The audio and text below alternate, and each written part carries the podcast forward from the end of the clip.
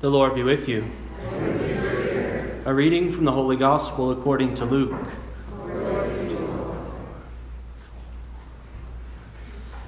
When the time arrived for Elizabeth to have her child, she gave birth to a son. Her neighbors and relatives heard that the Lord had shown his great mercy toward her, and they rejoiced with her. When they came on the eighth day to circumcise the child, they were going to name him Zechariah, after his father. But his mother said in reply, No, he will be called John. But they answered her, There is no one among your relatives who has this name. So they made signs, asking his father what he wished him to, what he wished him to be called. He asked for a tablet and wrote, John is his name. And all were amazed. Immediately his mouth was opened, his tongue freed, and he spoke, blessing God. Then fear came upon all his neighbors, and all these matters were discussed throughout the hill country of Judea. All who heard these things took them to heart, saying, What then will this child be? For surely the hand of the Lord was with him. The child grew and became strong in spirit, and he was in the desert until the day of his manifestation to Israel. The Gospel of the Lord.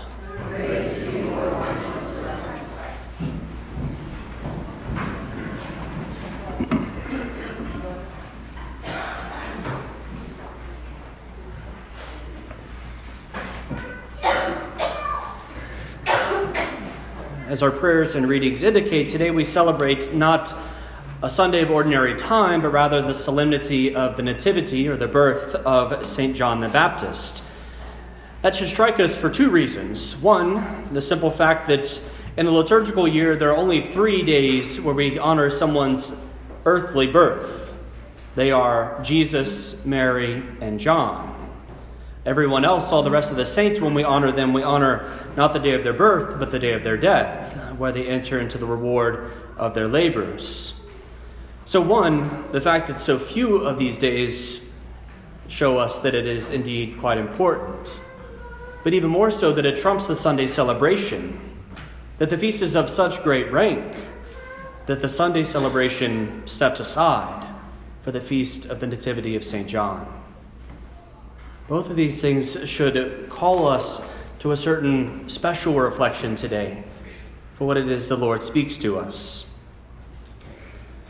When we look at the things of the story of St. John the Baptist, we recognize that it is ultimately one of a reminder that God is with us, that He has not forgotten us. The person of St. John comes as the one who prepares the way for the Christ we know that the Lord God had promised that He would send a Messiah, He would send a Savior. It was foretold in the first chapters of Genesis. And for centuries, millennia, the human race waited. They waited for a long time, and nothing seemed to be improving. Indeed, the Lord God came and He chose the people of Israel, and He promised that He would do many things among them. He would give them a promised land, that through them all nations would be blessed that they would have great honor in the power and the presence of the Lord.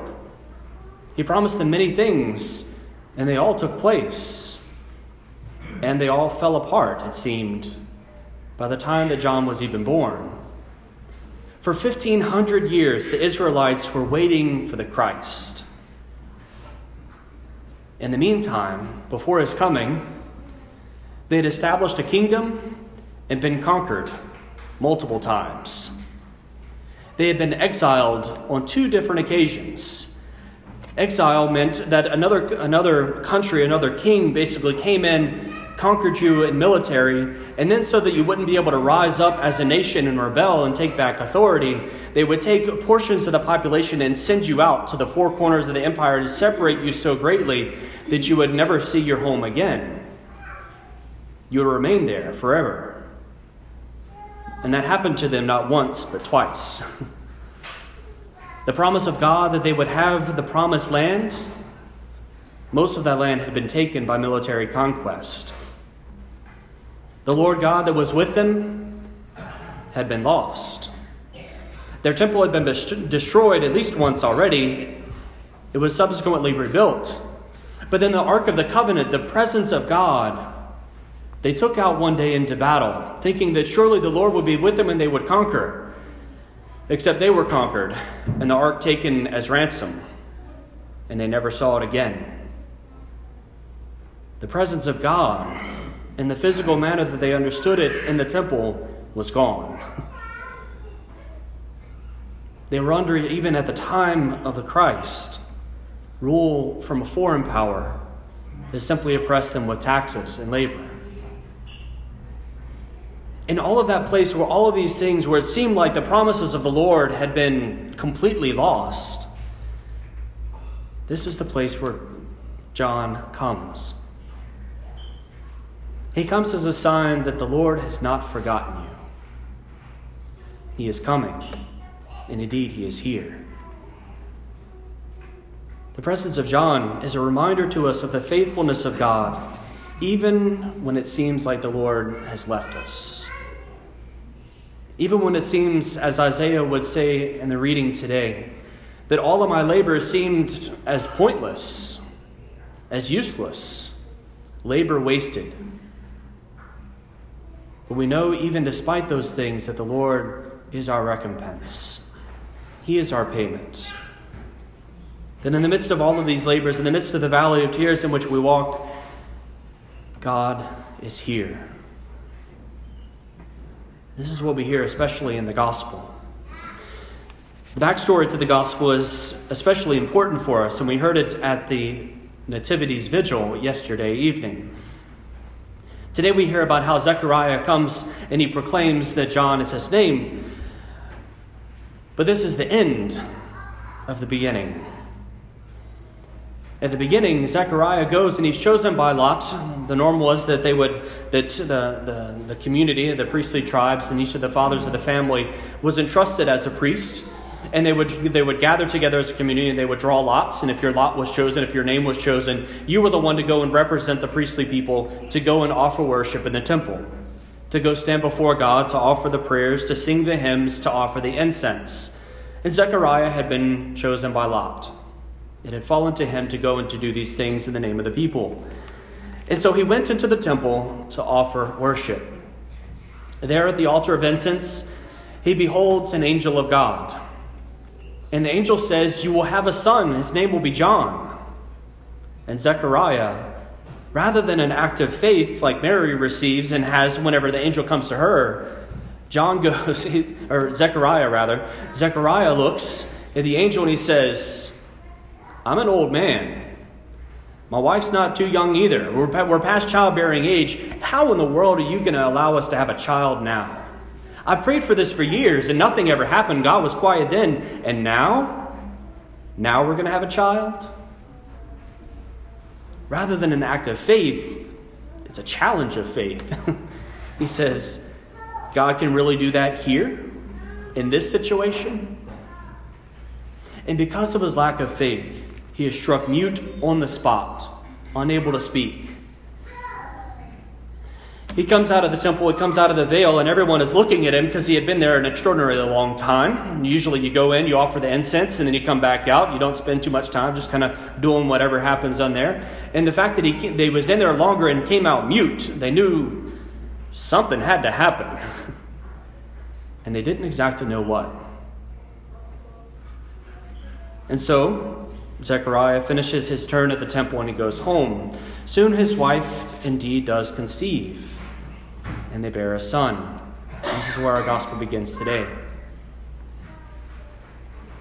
Now, I don't know whether maybe John or maybe Zechariah was able to communicate to his wife the name of the child. Maybe she received it herself. But ultimately, they come and they're going to name the child Zechariah after his father. It was the norm. You don't name someone, you don't name a child after someone who's not in your family tree. You don't name your child after someone else's grandpa, basically. It's a common rule. and they come to name the child Zechariah, and his mom, Elizabeth, goes, No, his name is John. And so, well, that can't be. Nobody in your family is named John. That, this, this isn't something that we do. you got to follow the tradition, right? And they look at Zechariah, who's mute, and they say, you know, Zechariah or John. And on a tablet he writes, John is his name. And as soon as he writes it, he's able to speak. and he opens his mouth, blessing God. It wasn't that he just simply wrote on a tablet, it wasn't that it was some kind of magic trick. It was a manifestation of the fact that he had moved from a place of lack of faith in God to a place of radical faith in God. That in writing John is his name, he was looking back and he was hearkening to the moment of that encounter with the angel in the temple, and he says, Lord, I was wrong. I'm sorry. I doubted you. I didn't think that you could do this. But here, you've provided us a son. You want his name to be John? John is his name. Period. The child John the Baptist, as he would come to be known, without even speaking a word, already becomes an instrument by which people come to faith in God. And that was his whole mission. People began to hear and to spread it all around the countryside, as it says. Did you hear what Zechariah did? he talked.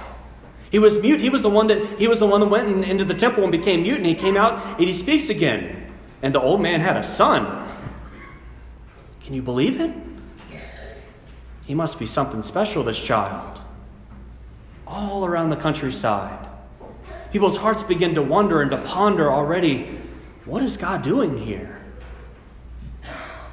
The presence of the child John already was stirring up faith in the people of God. Such that whenever the Christ would come, faith was there. It was alive, active, and hungry. John, as he would go later on in life, as he would begin his mission, would call people to repentance and come to receive a baptism, a washing, to prepare them for the baptism that would come, the baptism from sin, the baptism into the body of Christ the person of John stirs the waters in a sense to be able to bring about the gift of faith. And he does the same today. This is the reason why it's so important for us to celebrate this feast. It is because what John does, what he did 2,000 years ago, he still does today. That he comes to us and he still stirs within us the gift of faith his presence shows us that despite all the things contrary in the eyes of the world, that God is still with us. He has not forgotten us. As we go through our own personal trials in the course of our days, as sometimes we look at the front page of the paper and we read the litany of what violent acts have happened in the last 24 hours, it seems, how much the world has continued to go down the hole, it seems and so many of the, the negative things that may be happening around us and even within us, it could be a sign sometimes that we're tested. That just like Zechariah, when the Lord says, I am here with you and I want to do something good and holy and beautiful, sometimes when we look around us or when we look in our hearts, we look at Him and we go, Really? in this situation? With all this that's going on? But all of that is simply the background of the invitation a call to faith. To recognize that there is absolutely nothing that can keep God away from us. There's nothing that happens in this earthly life that is a sign that God has abandoned us, because He hasn't. He's a Father. And He comes to us, and He longs for us simply to come to Him. So, as we offer this Holy Mass, we give thanks to God for the gift of the person of St. John the Baptist, he who continues to stir faith up within our hearts. And as we come to celebrate these sacred mysteries, in so many places where the Lord invites us to recognize that He is at work, that He has not forgotten us, He has not abandoned us. If there's any place within our hearts where we struggle to understand it, to accept it, to consent to the will of God, whatever it may be. We ask the Lord through the intercession of good St. John the Baptist. Lord Jesus, increase our faith.